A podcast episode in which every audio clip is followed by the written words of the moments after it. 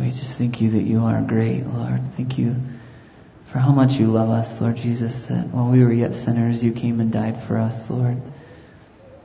Lord God, you came and you brought us new life, Lord, that by your death we are forgiven and by your life we have new life, Lord.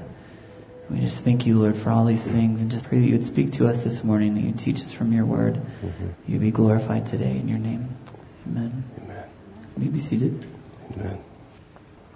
We could say amen and go home, huh? So it's either first weekend of hunting season, it's an early Bronco game, there's some kind of a triathlon, or the word's out, I'm preaching. I'm not sure which.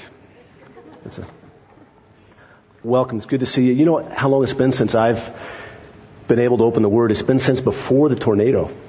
It's been all summer long.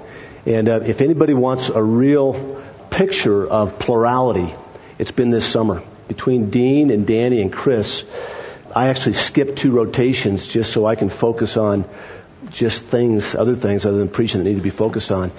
And if I were the lone guy, like many churches have, it wouldn't be pretty. Yeah, I, would, I think I'd be major league stressed. So uh, praise God and thank you, Dino and Chris and Danny in New Zealand. By the way, I talked to Danny the other day, and they're doing well.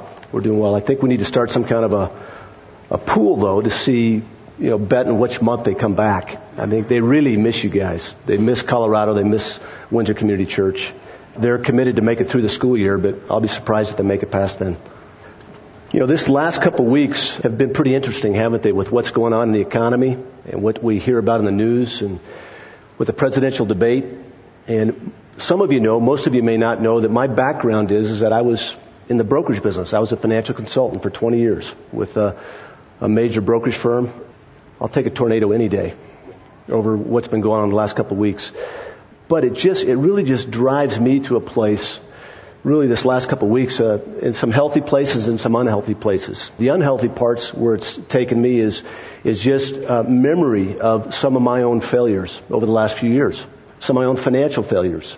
At one point, I was on top of the world from a worldly standpoint, financially. The house that I lived in, you know, kind of the classic uh, 2.5 kids, three car garage, and a membership at the country club. And we were living that dream, even though we really felt like we could leave it or take it. We could take it or leave it. But when God decided to take it, it was okay, but had to deal with a lot of of, uh, of who I am in Christ. What I figured out is I saw myself as Dan, the successful stockbroker. Dan, the husband of Nancy, the father of Natalie, Mitch, and Joey. And what God wanted to do in my life is He wanted to do something, He wanted to refine me so that I knew who I am in Him. And that the only thing that matters is, is that I am His child, that He has redeemed me. He has ransomed me. We're going to talk a little bit today. We're going to examine the scriptures that remind us of who Christ is, who we are as believers, how He sees us and what He's done for us, and how to respond to that. And I'm so excited about 1 Peter. Did you have fun with that? It is such a great book. And we were debating whether to go to an Old Testament book or to go to a New Testament book. What we're getting is a lot of Old Testament. I mean, Peter is just like none of the other writers of the New Testament. He is just going back to the Old Testament like every other word. And I'm very excited about it. Let's pray. Father, we just thank you for your word. We thank you that it is living and active and sharper than any two-edged sword. We thank you that you have uh, ransomed us. We thank you that uh, you will come back to get us. In the meantime, you've left a wonderful deposit of the Holy Spirit as a promise to return. And that we have actually got God in us that gives us the power to overcome trials, that gives us the ability to think upon what's right, that gives us joy and hope. And God, I just pray that you would edit this message. God, I so desire for them to get your pure, unadulterated word. And I pray, Lord, if there's things that uh, I haven't thought about or you haven't put on my heart, I just pray you do that this morning. God, if there's things where I am just in the way, I just pray that you'd move me out of the way. And I pray, God, that we would leave here just desiring like never before to proclaim your excellencies. And God's people said, Amen. If you'd open your Bibles with me to 1 Peter chapter 2, and we're going to look at verses 4 through 8. And I want to read the first three verses along with that. And it starts out in verse 1. So put away all malice and all deceit and hypocrisy and envy and all slander. Like newborn infants, long for the pure spiritual milk, that by it you may grow up to salvation, if indeed you have tasted that the Lord is good. Verse 4. As you come to him, a living stone rejected by men, but in the sight of God chosen and precious, you yourselves, like living stones, are built up as a spiritual house to be holy priesthood, to offer up spiritual sacrifices acceptable to God through Jesus Christ. For it stands in scripture, Behold, I am laying in Zion a stone, a cornerstone, chosen and precious, and whoever believes in him will not be put to shame. So the honor is for you who believe. But for those who do not believe, the stone that the builders rejected has become the cornerstone, and a stone of stumbling and a rock of offense. They stumble because they obey the word as they were destined to do. But you are a chosen race, a royal priesthood, a holy nation, a people for his own possession that you may proclaim the excellencies of him who called you out of darkness into the marvelous light. Once you were not a people, but now you are God's people. Once you had not received mercy, but now you have received mercy. And Peter starts out in verse 4, as you come to him. As you come to him. And that is a sense of drawing near to Christ. An intimate, abiding, personal fellowship. For Peter, the word implied the movement of the entire inner person into the experience of intimacy with our Lord and Savior Jesus Christ. For Peter, it wasn't enough just knowing about God. He wanted to be deep with God. If you remember Peter, Peter was a protector of Christ. Peter was a little bit like a bull in a china closet. But I believe Peter had a real soft side. Peter really wanted to know Jesus in a very intimate way. Hebrews 4:16 says, "Let us therefore draw near with confidence to the throne of grace, that we may receive mercy and find grace to help in a time of need." And he goes on to say, as you come to him, Jesus, a living stone. Peter calls Jesus a living stone, rejected by men, but in the sight of God, chosen and precious. This is a picture of a stone or rock. It actually means a building stone or a cornerstone. And Peter actually refers to Jesus as a cornerstone in verse 6 and 7. And a cornerstone, for those of you that have built, I'm not a builder, but it, it is the very foundation, it's the corner of which the walls go out and up that makes the whole building straight. If the cornerstone is not solid, if it's not straight, if it's not firmly placed, the whole building is going to be a mess. And it's not going to last very long. So Christ is the cornerstone. Deuteronomy 32 says, For I proclaim the name of the Lord.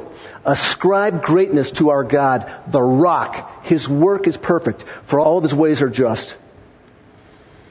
Isaiah 28 says, Behold, I am laying in Zion a stone, a tested stone, a costly cornerstone, for the foundation firmly placed. You see, the church, the spiritual house, is not going to be solid without a solid cornerstone, without a solid foundation.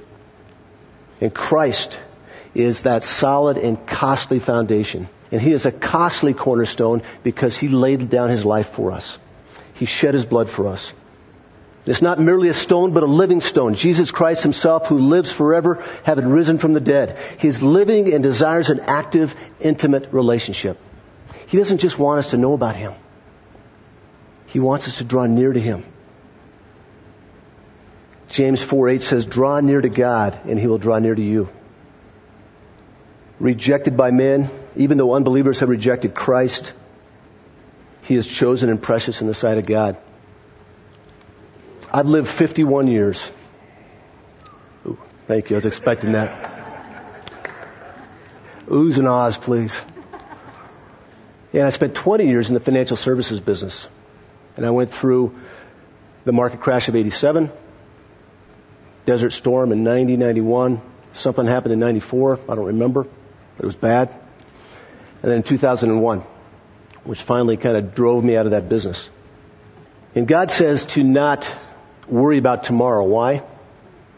Tomorrow has enough worries of its own, enough problems of its own. And God is firmly on his throne. And he never promised us that there wouldn't be troubles. In fact, he said just the opposite. There will be troubles. But he is right there. And he is wanting from us in trials, whether it be personal trials, national trials, or worldwide trials, to draw near to him. And he will draw near to us. And I think I'm going to probably give some advertisements, testimonies about what's going on in the economy as we go through. Not that I know, but just some perspective. So we'll just, we'll just leave that for now. Verse 5, you yourselves like living stones, and I'm sorry, Jeff and Aaron, when I was, I, this this morning when I was going through this, I just kept saying living stones, living stones, and I just made me pray for you guys. That's Jeff and Aaron Livingstone. So you yourselves like living stones, like Christ, are being built up as a spiritual house, to be a holy priesthood, to offer spiritual sacrifices acceptable to God through Jesus Christ. Christ is the living stone. Peter calls us living stones as well, because we are united with Christ, and we are part of the spiritual house which is the church, which he is the cornerstone of. And we're not just part of this local church called the Windsor Community Church, but we are part of the universal body of Christ. Resurrection has given us a real example of what the universal body of Christ looks like in meeting us and giving us this facility with no strings attached. And sometimes in Christendom, particularly from a pastor standpoint, not so much now as maybe a few years back, but there's just a weird sense of almost competition. You know, I don't know where that comes from. You know, where, where, where we're we're stealing sheep from each other and, and people are hopping from one church to the next.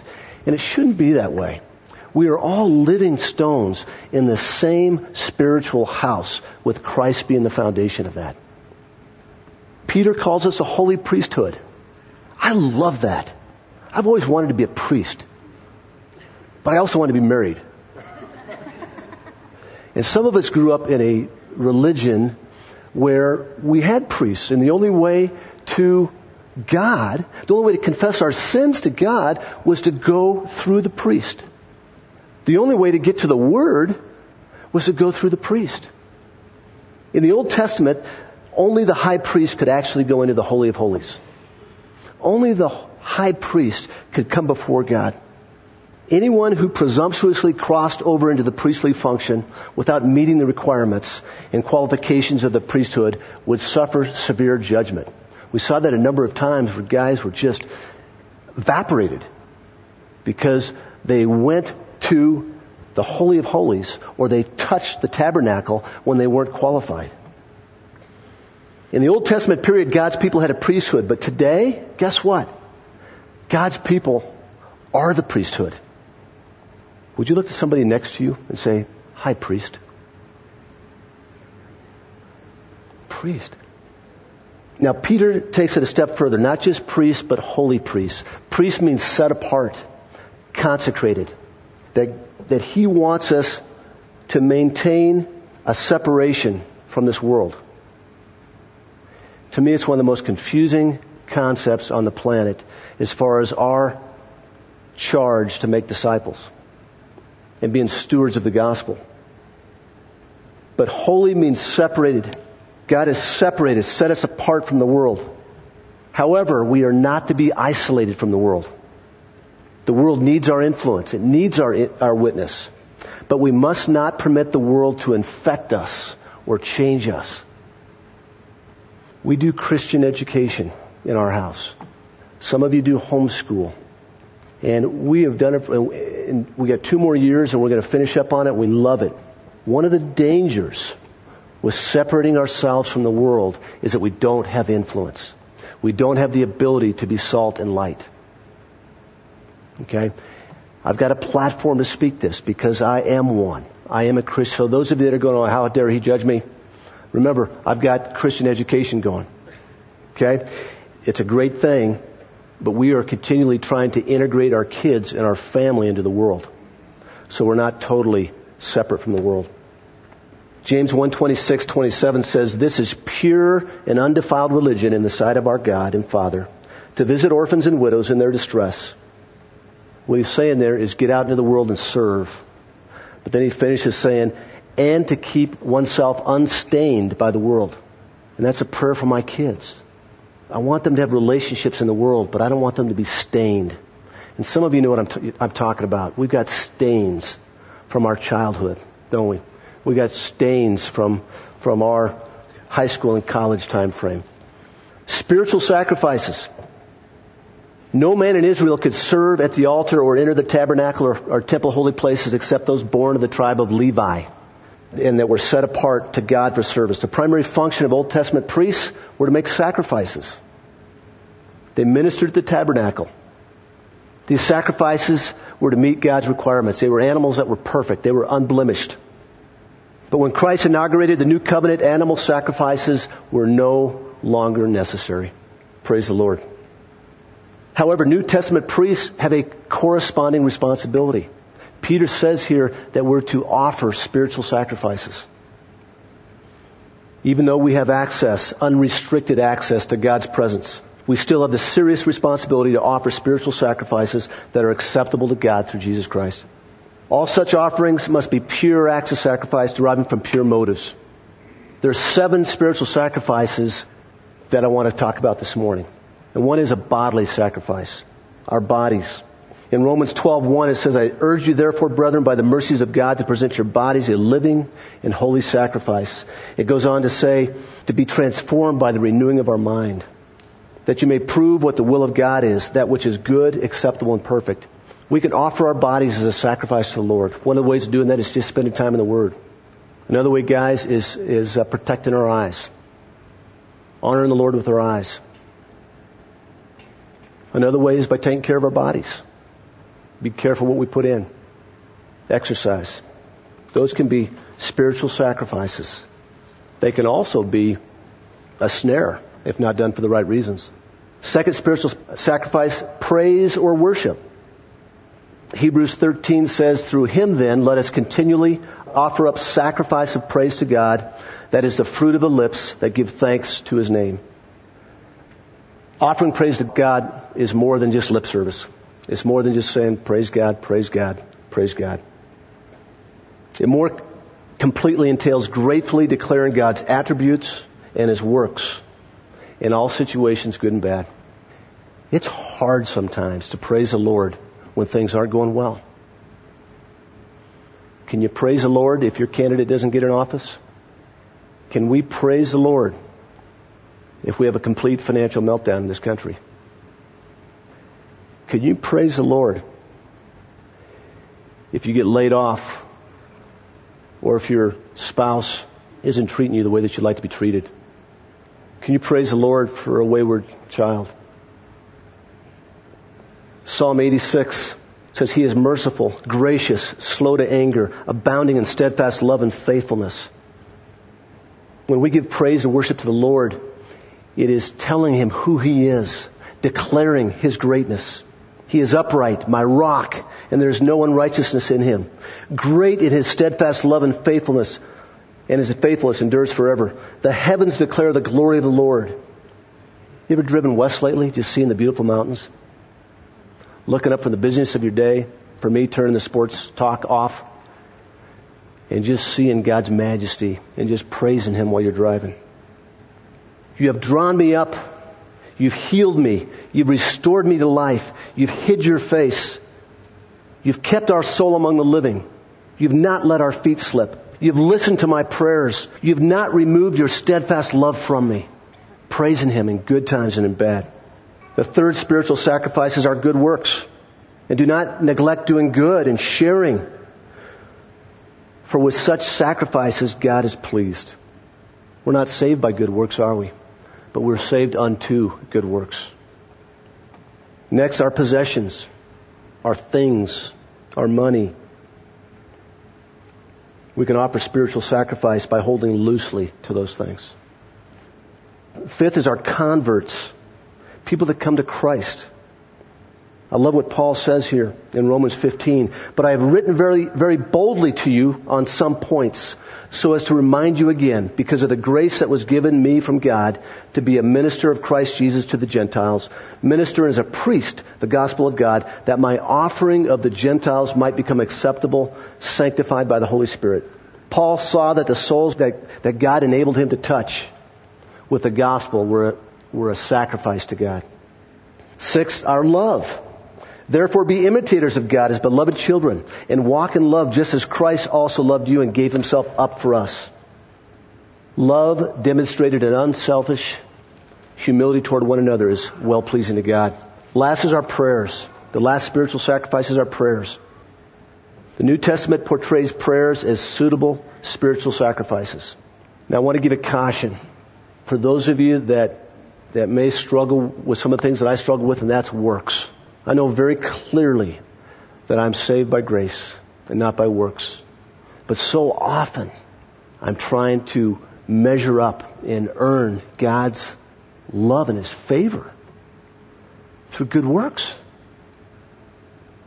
Sinclair Ferguson writes, our greatest temptation and mistake is to try to smuggle character into God's work of grace. We can easily confuse spiritual sacrifice and obedience with earning God's love. That's the mistake of legalistic plate spinners. Doing, doing, doing. God calls us to serve. Right now, this is a busy time in this church, isn't it? And I thank you for many of you that are involved like up to here. I would just, just caution you, be careful. Spend time with the Lord. Don't crash. C.J. Mahaney calls them legalistic plate spinners. He says in our self-righteous pride, we allow our performance of spiritual duties to become our preoccupation. And in doing so, we unwittingly walk away from the main thing. And the main thing is the gospel. The main thing is the gospel. And the gospel is to be preached not to just those that have not heard it or have not received it, but I don't know about you, but I need to hear the gospel every day. I need to remember what the Lord saved me from and what He's saved me to. And that is not a work of mine at all. Our true love for God will be manifest in our spiritual sacrifice, but we need to remember that the ultimate sacrifice paid was the shed blood of Jesus that covered all of our sins once and for all. You say that with me? Once and for all. Say it again once and for all. He has shed his blood and covered all of our sins one time for everybody. Hebrews 7, 26 to 28 says, For it was fitting that we should have such a high priest, holy, innocent, undefiled, separated from sinners, and exalted above the heavens, who does not need daily, like those high priests, to offer up sacrifices, first for his own sins and then for the sins of people, because he did once for all when he offered up himself. 1 Peter 3:18 for Christ also died for sins what? Once for all. Hebrews 10:10 by this will we have been sanctified through the offering of the body of Christ once for all. Folks, it's done. It is done. There's nothing that can separate us from the love of God. Verse 6, he goes on to say, for it stands in scripture I love this. Peter's getting ready to quote scripture. And guess what?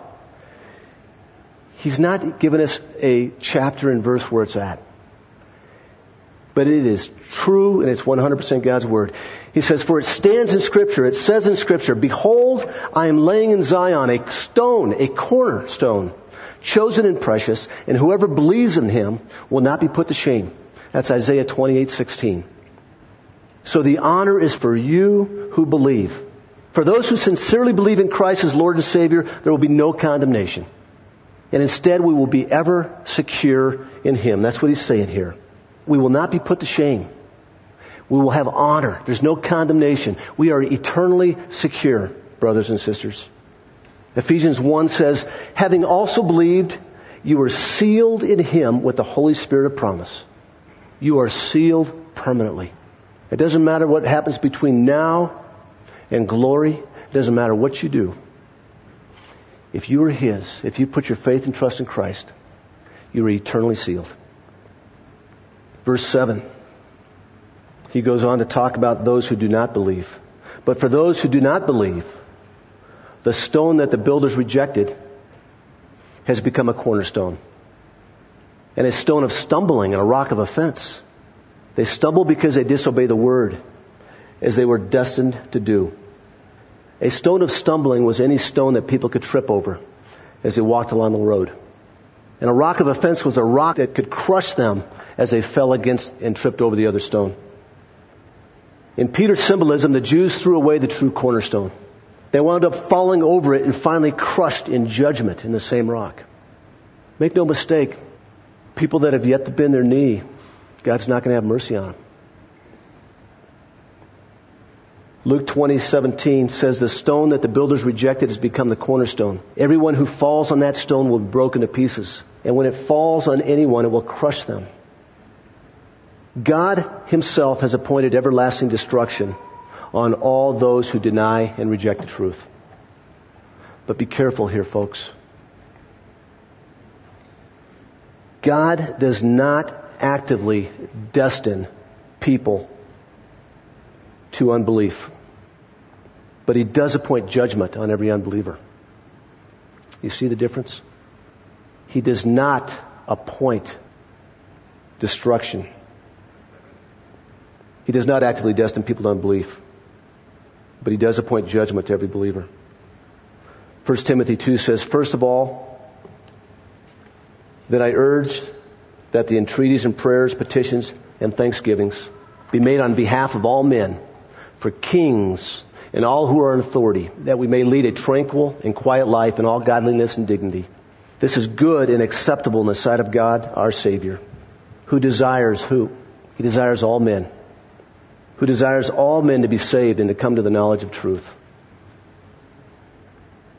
The doctrine of election is a, it's a beautiful doctrine. It's the most important doctrine we've got. And He has selected each of you that are believers from the beginning of time to be with Him in eternity.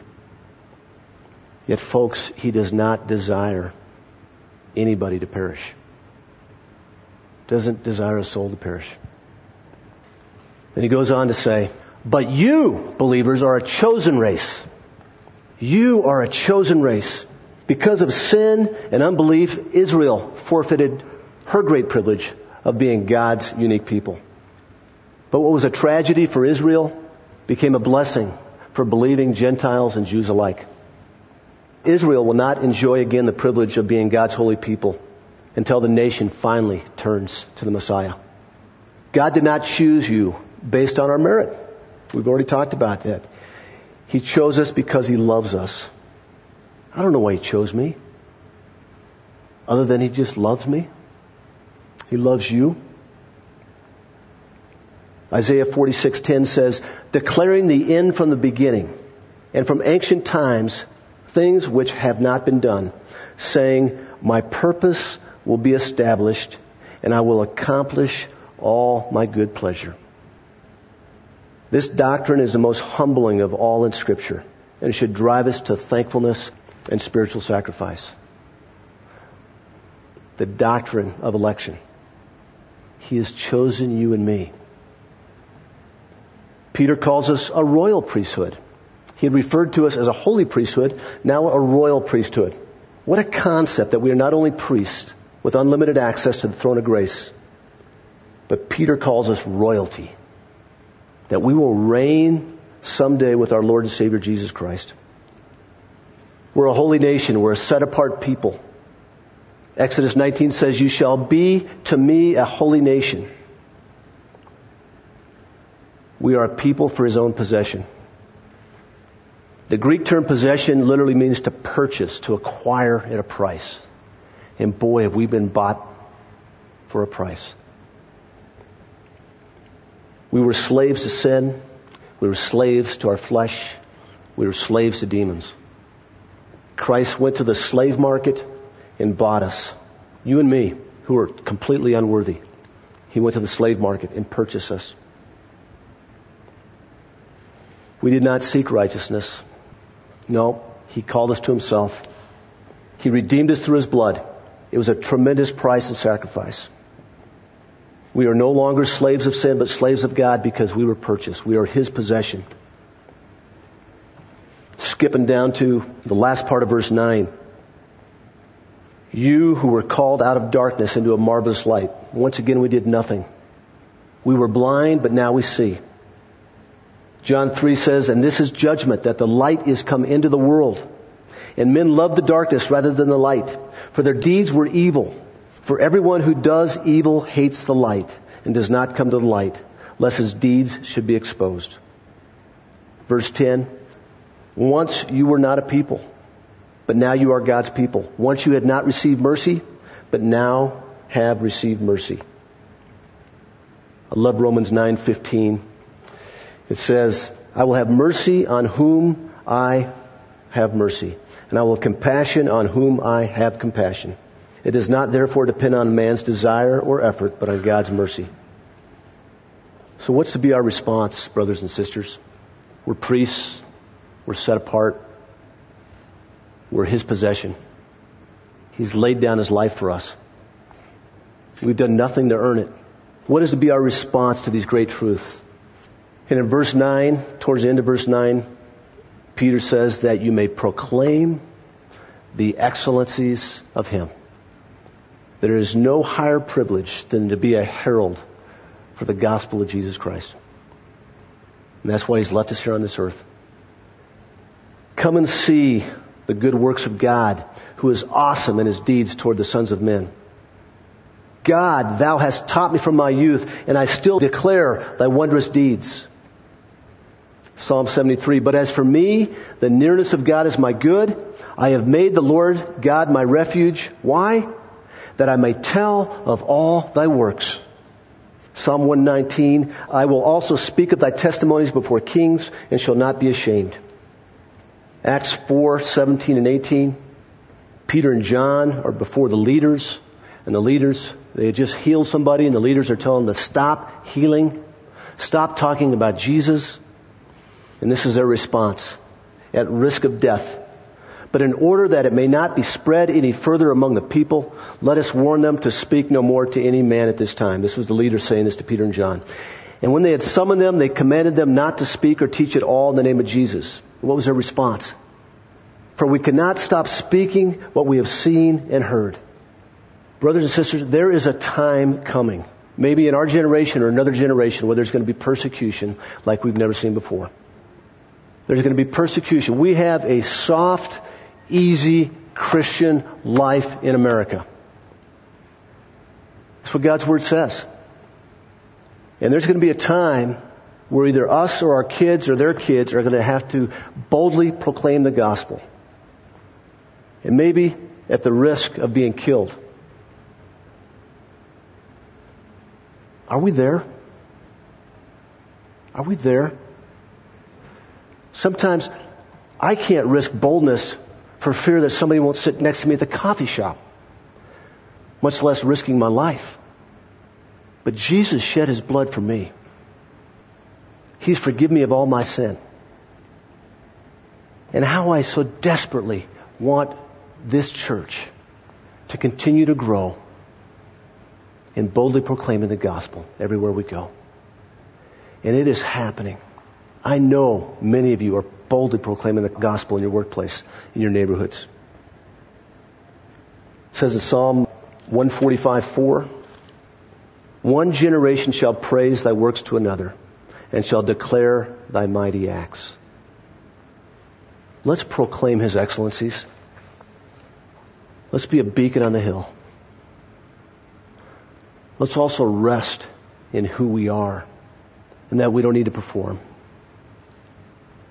And some of you are going, yeah, I get it. In fact, I've got it for a long time. What's wrong with you, Hardy? There's others of you that are right with me. That we just, we've spent so many years trying to please parents, trying to please our pastors, trying to please our bosses, that we try to work before God to earn His favor. And I want to please the Lord. Absolutely. I want to do it in response to His love for me, not to earn His love, because I can't. Let's pray. Worship team, come on up. Lord Jesus, I worship you and praise you. Lord, how I desire to just proclaim your excellencies in every conversation I have with believers and unbelievers alike.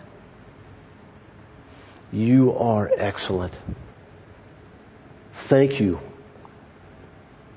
that we have a great high priest that can sympathize with our weaknesses. I thank you, Jesus, that you came to this earth and walked a sinless life and willingly laid your life down to give us a bridge to the Father. We thank you that you have chosen us from before the beginning of time to be your chosen people. We thank you that you have called us unto service. And that in this service, you've given us everything we need for life and godliness. And Lord, I just pray that as we praise you in song, Lord, that you would just fill us with joy. That you'd fill us with joy that comes from the knowledge of knowing that you delight in us, that you hear our prayers, that you desire for not any to perish. And God, I just, at the risk of rambling, I just want to lift up families that are here this morning that have teenage and adult kids that are wayward, that are prodigal, that have yet to bend their knee to you. And God, I just pray, Lord, I just pray that you would turn their hearts of stone into hearts of flesh. Lord, I pray that you would bring somebody or something into their life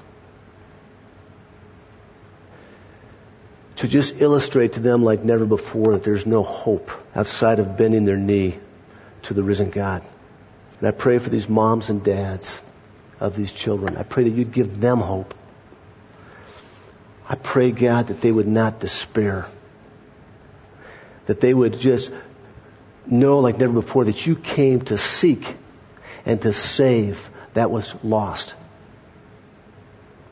And you don't want to see anybody perish. We love you, Lord Jesus.